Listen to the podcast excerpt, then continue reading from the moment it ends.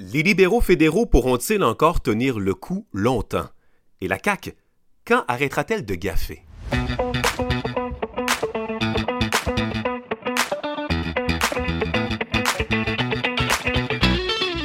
Bienvenue à Trêve de placotage, le balado de l'hebdomadaire Le Placoteux dans Kamouraska Lillet. Et si vous nous écoutez pour la première fois, gênez-vous pas pour euh, aller euh, suivre finalement notre émission, euh, autant sur Apple, Spotify, Amazon, YouTube, bref, sur toutes les plateformes où vous pouvez nous trouver, parce que c'est important finalement de, vous savoir fidèle à l'écoute d'une semaine à l'autre. Et nous, ben, ça nous fait plaisir aussi de vous trouver des, sujets.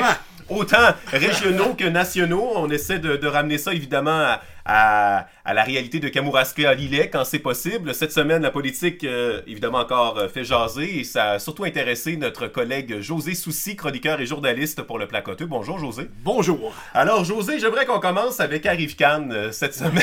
Hey Écoute, je veux juste remettre en contexte euh, les gens Parce qui nous important. écoutent. Écoute, Arrive Cannes, c'était la- l'application qui a été développée pour pouvoir gérer l'arrivée des voyageurs euh, durant euh, la COVID-19. Donc, peut-être que vous l'aviez déjà installée sur votre euh, téléphone intelligent.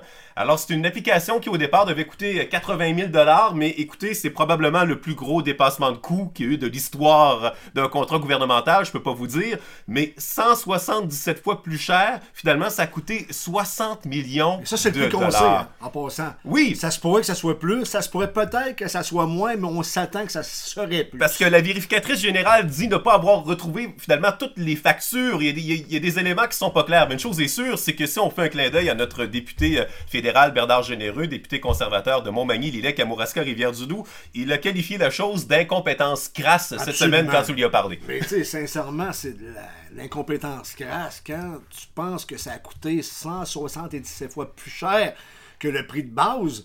Et j'ai fait quelques vérifications parce qu'il y a beaucoup de gens également qui ont fait des vérifications et il y a des gens qui sont venus à la conclusion que si, mettons, ce- ce- on, on disait que ça allait coûter 80 000, mais dans le pire des cas, mettons que tu sauces, euh, excuse-moi le terme, à côté des factures, puis que tu charges, tu charges, tu es fort sur le crayon, au gros max, ça aurait coûté 250 000. OK. Si là, tu, tu fais pas trop attention, puis euh, t'es lousse, là, tu comprends? On n'est pas à 250 000, on est à 60 millions. C'est incroyable, incroyable. Et Ils sont quatre personnes à travailler pour... Écoute, 4 ou 2, c'est pas clair parce que. c'est pas clair, 4 ou 2, parce qu'on on le prend en riant, mais en même temps, c'est décourageant, là. Mais, ben oui, ben oui. Parce que bon, au, au départ. euh, c'est- en rire, Oui, oui, c'était les mais- conservateurs qui disaient qu'il y avait deux, euh, qu'il y avait deux personnes. Euh, la presse, eux, disaient qu'il y avait quatre personnes. Et là, hier, quand j'ai relu l'éditorial de Stéphanie Gramont dans la presse, elle disait que c'était deux. Donc, je sais pas s'ils ont refait leur vérification, qu'ils arrivent à la conclusion que c'est deux et non pas quatre. Euh, L'adresse, ben, il n'y avait pas de siège social pour cette entreprise-là. Semblerait-il qu'on arrivait à des sous-sols de maison. Euh, ah oui, c'est- pathétique. En fait, les, en, en fait là, ce que je comprends, c'est que c'est une entreprise de, de- une, une entreprise de consultation qui redonnait en sous-traitance parce que c'est pas eux qui, qui ont développé l'application, c'est ce que j'en comprends. intermédiaire Un, inutile. in- un intermédiaire. Mais dans toute l'histoire, c'est pas c'est- qu'on se retrouve aussi que ils ont eu des la moitié des contrats qui avaient été euh, qui ont reçu à peu près euh, étaient des, des, des contrats qu'ils ont reçus sans appel d'offres et ils auraient même aidé des fonctionnaires à rédiger un appel d'offres qui a été lancé par la suite. Donc on parle on parle beaucoup de l'appareil gouvernemental ben pardon, l'appareil administratif euh, fédéral dans, dans cette histoire-là, mais inévitablement, ça finit par avoir des incidences sur le Mais- gouvernement fédéral. Ben oui, mais c'est évident, mais c'est parce que tu sais qu'il y a énormément plus de fonctionnaires à Ottawa qu'il y en avait jadis. Oui. De sorte qu'on n'est pas supposé arriver avec de telles situations. Et maintenant, on l'a accompagné, c'est JC Communication. C'est quelque chose de. euh, c'est JC quelque chose, là, peut-être juste trouver pendant que je m'explique. Il y aurait eu depuis, même avant la crise covidienne, des contrats pour au moins 200 millions. Incroyable. Puis il y a personne. Je veux dire, tu sais, dans une situation où ce que les gens ont de la misère à arriver, puis Bernard Généreux avait tout à fait raison de souligner que à Saint-Pascal, comme à la Pocatière, comme ailleurs, même à Montmagny, on a besoin, un besoin criant d'argent public. Pourquoi? Parce qu'on a beaucoup de projets. Et t'en as parlé récemment aussi, c'est que. Les infrastructures sportives. Exactement, il y a le seulement manque ça. Juste ça! Juste ça, parce que on- si on, on va dans, dans le fond des rues, ben il y a bien des, des municipalités qui auraient besoin de revoir leur euh, réseau d'aqueduc, leur réseau Ben oui. d'égouts, et généralement ces projets-là, C'est pas les besoins besoins qui manquent. Ben, c'est pas des besoins qui manquent et ces projets-là, on le s'entend, les municipalités attendent des, des programmes qui sont euh, compensatoires aux deux tiers. Donc, un tiers du fédéral, un tiers du provincial et eux, ils vont engager un tiers de la somme parce que c'est des, des coûts qui sont astronomiques Bon. là aussi, comme dans tout finalement. va faire un lien localement. 60 millions que ça aurait coûté pour un programme Oui. que gros max aurait coûté 250 000. On aurait notre... euh, Complexe culturel et sportif à Voilà! Ben oui. Voilà! C'est quand même incroyable. Et là, écoute, les libéraux, ça va pas bien. Justin Trudeau qui est en chute libre et c'est juste des mauvaises nouvelles. C'est un peu comme au provincial. Au provincial, c'est quand même moins important. Ouais. Mais tu sais, je te ramène ça. Si c'était supposé coûter 250, ben 80 000, Mm. 250 000 selon certains experts et que ça a coûté 50 millions, 60 millions. 60 millions. Euh, le stade olympique, le, fameux toit Ouais. qu'on veut faire à 870 millions. Oh oui. Non, mais c'est sûr, que- c'est sûr, c'est sûr qu'on va, on va franchir Non, le mais- milliard. C'est sûr qu'on va avoir un dépassement de coût, on va franchir le milliard dans, Mais dans ce c'est rendu, on dirait qu'on a complètement perdu la notion de la valeur de l'argent. Mhm. Je pense qu'actuellement, on parle autant de milliards comme on parlait de millions il y a 20 ans. Oh oui, oh oui, oui, oui, C'est- C'est effectivement. pas les gens. Comme si c'était plus rien. C'était plus grand-chose. Tu sais, vois-tu, ce qui a réveillé un peu les Québécois, c'est l'histoire des Kings de Los Angeles. Oui. Pourtant, on parle juste de 6 millions. Mais c'est une histoire, on dirait, qui, qui était plus accessible à tout le monde pour comprendre que ça fonctionne pas. Oui. Ça, c'est un autre bel exemple. On parle d'un foutu programme informatique. Je te ramène au programme informatique de la SAC. Ouais. Hein? La SAC, qui était supposée coûter 25 millions, qui en a coûté un demi-milliard, semblerait-il que c'est plus. Est-ce qu'on aurait la même gang là-dedans? Il faudrait vérifier. Là. Ah oui. Il va falloir qu'il y ait un ménage. J'écoutais récemment euh, Richard Martineau à Cube Radio, puis ce qu'il disait, il dit il va falloir que dans le domaine de l'informatique, les appels d'offres, il va falloir qu'il y ait une enquête là-dessus. Ah, ben, parce que définitivement. là, on est rendu là, je veux dire. Une, com- une commission d'enquête, définitivement. Puis quand on perd, on perd la, Hein? la valeur et peut-être le sens de l'argent, quand tu dis, ben, euh, quand, quand on s'offusquait pour des millions il y a 20 ans, ben, on devrait s'offusquer pour des milliards aujourd'hui, comme si on perdait, on perdait un peu le sens de l'argent. Ça, ça fait penser, ça me fait penser un instant euh, au film Austin Powers. Je sais pas si tu te rappelles, avec, Oui, oui. avec Docteur Terreur, Docteur Evil. million, il, il dema- il demandait un million de, de rançon quand il était dans les années 90. Et là, tout le monde se met à rire parce que finalement, c'est rien. Ouais, dans les années lui, 90, c'est c'est un million. Il était dans les années 60, et il avait été ouais. Et quand il se retourne dans les années 60, dans le deuxième, il demande un milliard de, de, de rançon. Et là, tout le monde est. Mais voyons, on sera jamais capable de trouver un milliard. Donc, il, il était toujours déconnecté un peu de la réalité pour Docteur Terreur. Là. Mais écoute, euh, Maxime, euh, va falloir qu'il se passe de quoi. Et là, tu le vois que le NPD, Oui. qui a une entente avec les libéraux euh, jusqu'en 2000 euh, 2025, pour pas qu'il y ait d'élection parce que le, gouvernement de Justin Trudeau est minoritaire, ben là, ils veulent commencer à euh, retirer leur bille, là, parce que, tu sais, ils voient aussi que la pression augmente, puis euh, leur raison également, parce qu'ils ont une raison valable selon leur perspective, c'est que ils ont demandé que le parti, le gouvernement libéral mette sur pied un programme d'assurance médicaments National. national qui coûterait entre 10 et 12 milliards par année. Et là, tu comprends qu'on n'a plus d'argent. Tout le monde voit que ça sort de partout. Euh, on s'est endetté comme jamais depuis l'arrivée de Justin Trudeau. On a littéralement doublé la dette canadienne. On s'est plus endetté de 2015 à 2024 que le reste de, de l'histoire de la Confédération canadienne, c'est-à-dire depuis rien. 1867. C'est quand même pas rien. C'est pas rien, certain. Mais cette situation-là où que le NPD, ça a l'air d'être une, une genre de, condition sine qua non pour qu'il puisse continuer à donner son appui au Parti libéral,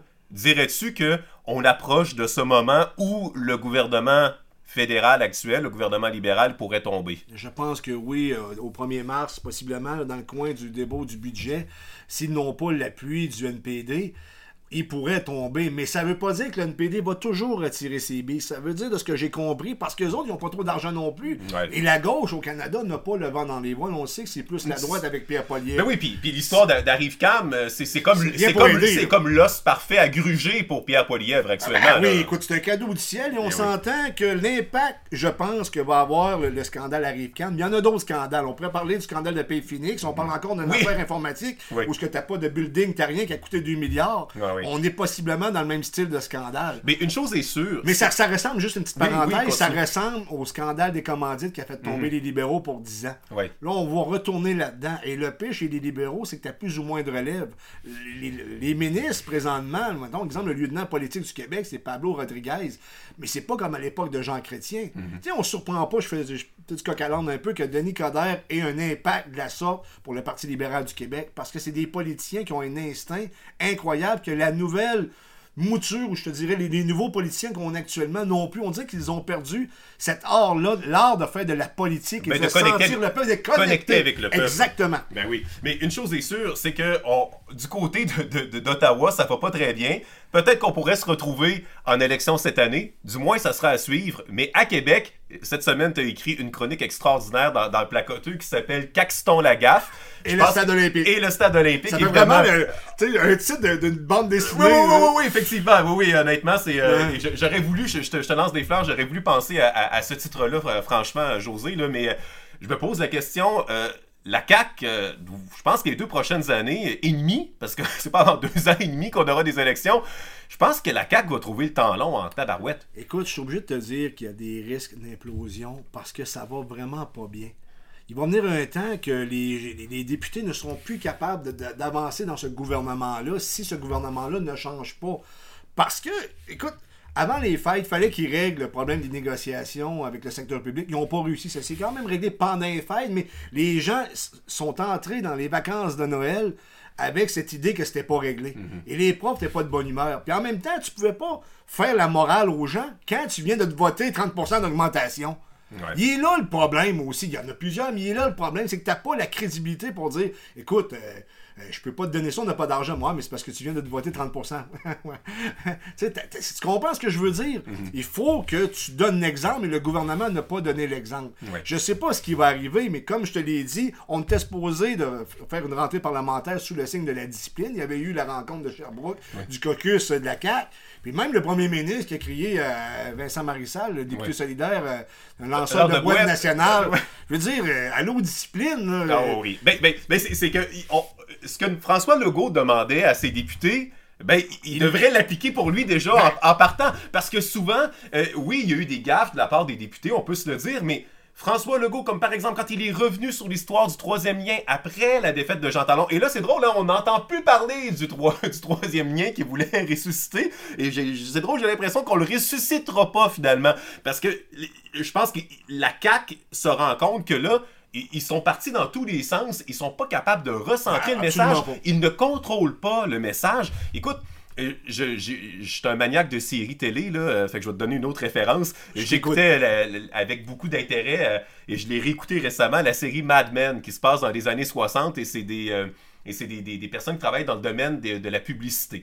Et le personnage principal dit toujours « If you don't like the subject, change the conversation. Donc, si t'aimes pas le sujet, change la conversation. Et je me dis, quand est-ce que la CAQ va appliquer cette- ce, ce- ce mantra-là à, sa- à ses politiques, à, sa, à son orientation au niveau des Ouais, mais- communications? Euh, ils, ils sont toujours, toujours en gestion de crise sont constante. en réaction. Toujours. Tout le temps. Tu as vu même Manuel Dionne, là, qui est le- celui qui s'occupe des communications au bureau Oui. du premier ministre, il l'a échappé aussi. Il s'est excusé par contre. Euh, mais c'est parce que c'est pas de bon augure. Pourquoi? Regarde ce qui se passe au fédéral. Ça fait à peu près 10 ans que les libéraux sont là, 9 ans, là, les scandales, ça commence à sortir. On n'aurait jamais pensé. Écoute, à l'époque d'Harper, il a fait 9 ans, 10 ans, il n'y avait pas de scandale de la sorte, là, quand même. faut lui donner ça. Maintenant, avec la crise covidienne, au Québec, on a eu pour 17 milliards d'appels d'offres de, euh, du- Donner de gré à gré. de gré à gré, exactement. Et- mais qu'on se mette à gratter là-dedans aussi, ça sera pas bon pour eux autres. Puis là, mets ça par-dessus, mets par-dessus la, la crise inflationniste, les gens ont moins d'argent, la crise du logement, la crise d'immigration. Écoute, faut que tu sois bon en mots, t'as dit des communications pour euh, passer au travail de ça. Puis en plus, ils sont spécialistes pour se prendre une pleure de banane. Tu sais, Puis ça met en ils dessous se la mettent en dessous. Oui, il y a voix à terre, là. Ils sautent une pleure de banane. Il va apprendre, il met son, il met tout son pied, puis il glisse. Ah! Un mot, tu sais. J'exagère, tu Non, comprends, non, non, mais non, non. ça, ça Mais ressemble un peu à l'image, ça. l'i- l'image ressemble beaucoup, beaucoup à ça. Puis c'est, c'est, au final, c'est les partis euh, qui sont dans l'opposition. Un parti qui a eu seulement quatre députés, comme le Parti québécois, qui en profite. Puis on, on en a parlé euh, dans un précédent balado euh, par, la- par rapport aux résultats des, des- des sondages. Et là, ben, on a parlé aussi de Denis Coderre dans un précédent balado. Et cette semaine, parce que c'était la Saint-Valentin, on, on enregistre aujourd'hui le, le 16 février pour les gens qui, qui nous écoutent. On a vu une belle, une belle situation d'amour entre Ouais. Paul Saint-Pierre Plamondon et Denis Coderre qui est allé faire un tour à l'Assemblée nationale. Et euh, c'est drôle parce que pour la Saint-Valentin, ben, on voit une photo euh, de Paul Saint-Pierre Plamondon dos qui, avec des cœurs par-dessus Denis Coderre. Ouais, ouais, et il écrit sur sa page Facebook pour la Saint-Valentin Trouvez-vous quelqu'un qui vous regarde comme Denis Coderre me regarde. Et euh, Denis Coderre qui a envoyé des fleurs en quelque sorte à Paul Saint-Pierre Plamondon. Et on voit que Paul Saint-Pierre Plamondon prend Denis Coderre très au sérieux et il veut avoir un adversaire comme Denis Coderre. Ben, absolument. Il y a des stratégies là-dedans aussi. Les, deux, se nourrissent. Les deux se Oui, nourrissent. Les, deux, se- les, deux se veulent. Là. Et, et cette semaine, moi, quand j'ai vu la photo, j'ai- fait, mais c'est incroyable. On, on a déjà, on, on sait déjà qu'on retourne à une campagne référendaire, si je peux dire, à la prochaine élection en Ça 2026. ressemble à ça. Il- Écoute, il y a le temps de couler de l'eau sous les ponts amplement, mais, euh, mais qui aurait cru que Denis Coderre réussirait sa, sa sortie de la sorte? Je veux dire, Denis Coderre, il était sous-estimé par tout le monde. Tout le monde l'a c'est fini. Notamment le- l'ex-maire de la ville de Québec, M. Labombe. Non, non, ça n'a pas drôle. Puis on le traitait de pathétique. Pourtant, j'ai écrit dans le placoteux, j'ai dit ne sous-estimez pas Denis Coderre. Et le temps m'a donné raison. Pourquoi? Parce que c'est une bête politique. Et comme je l'ai dit précédemment, c'est un art qui s'est perdu et Denis Coderre Le maîtrise. maîtrise l'art de la politique. Tu sais, c'est pas bon qu'on l'appelait Denis Kodak avant. là. Ah oui. Tu sais, on peut bien rire de lui, l'écœurer, mais ce gars-là est une bête politique. Puis il décolle de Jean Chrétien. Mhm. Jean Chrétien, c'est un des plus grands batailleurs ou bagarreurs de politique que j'ai euh, ben, pas connu. Je l'ai pas connu personnellement, Non, mais, mais que j'ai suivi. Que tu j'ai aies connaissance étudié, dans ta, j'ai dans ta- connaissance. dans- ta vie adulte. Et Jean Chrétien, on l'a toujours, toujours, toujours sous-estimé. Pourtant, c'est devenu euh, le premier ministre du Canada et un homme très, très respecté à l'international. Bien entendu, comme nationaliste, je pourrais critiquer ses positions là, avec la nuit des longs couteaux. On pourrait là, parler amplement de cette situation-là, mais n'en demeure pas moins que Denis Coderre est une bête politique. Et regardez-le aller. Il est en train de prendre le contrôle du Parti libéral. Ben, il est écoute- en train de l'emmener à une direction que je, je suis obligé de te dire que j'aille pas, dans le sens que si je me mets dans mon siège d'observateur politique, il retourne à la base, c'est-à-dire qu'il a besoin d'une aile nationaliste, il faut qu'il parle d'économie. Il faut qu'il parle avec aux francophones. Absolument. Mhm. Puis là, il veut se présenter à Québec, il a parlé d'un troisième lien, il est pour le troisième lien. Lui, il est pas mal plus crédible lorsqu'il parle de troisième lien que désormais le premier ministre Legault, qui a fait trois élections là-dessus pour finalement le débrancher, et que le lendemain de la défaite cuisante dans Jean Talon pour dire, bah, le troisième lien, euh, Mais cette semaine, c'est- du stop de junior, mon Ben, c- cette semaine, cette semaine, on regardait ça aller. Et là, on se dit, on, on a un, un Paul Saint-Pierre Plamondon qui, qui souhaite clairement un Denis Coderre à la tête du Parti libéral parce que Paul Saint-Pierre Plamondon, là, il était quoi, 32-33% dans les sondages. On sent que dans les derniers sondages, a pris à peu près 1% de, de- à chaque sondage en un mois. La montée a été moins importante que dans les premiers mois. Donc là, il reste encore des souverainistes qui sont, qui, qui- qui- qui sont à la CAQ.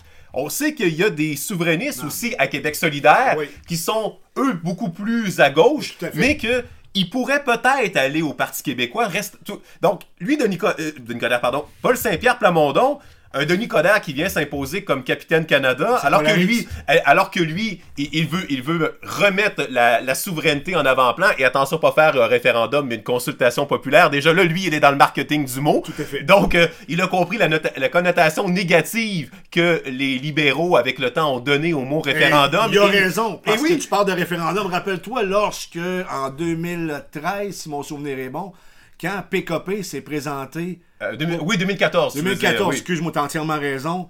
Et tout le monde trouvait ça gros parce que c'était le. Il avait mis le poing dans les airs, faire du Là, Québec un pays. Et c'est là que le PQ s'est mis à descendre parce que les libéraux, que les gens étaient tannés, ont passé 10 ans de, de Jean Charest, grosso modo, et ils ont réussi à repasser par rapport à ça. Ils ont, repris, ils, ont, ils ont pris la ritournelle du, du Exact. A référendum, ils ont fait peur. Sauf que le prix à payer, c'est que lorsqu'ils ont débarqué, ils sont rendus ce qu'ils sont rendus, il faut qu'ils se reconstruisent. Mhm. Ça a été le mandat de trop, selon moi, mais ça, c'est une autre histoire. C'est une autre histoire. Écoute, euh, on va continuer de suivre la politique Tout comme toujours. José Soucy, merci beaucoup.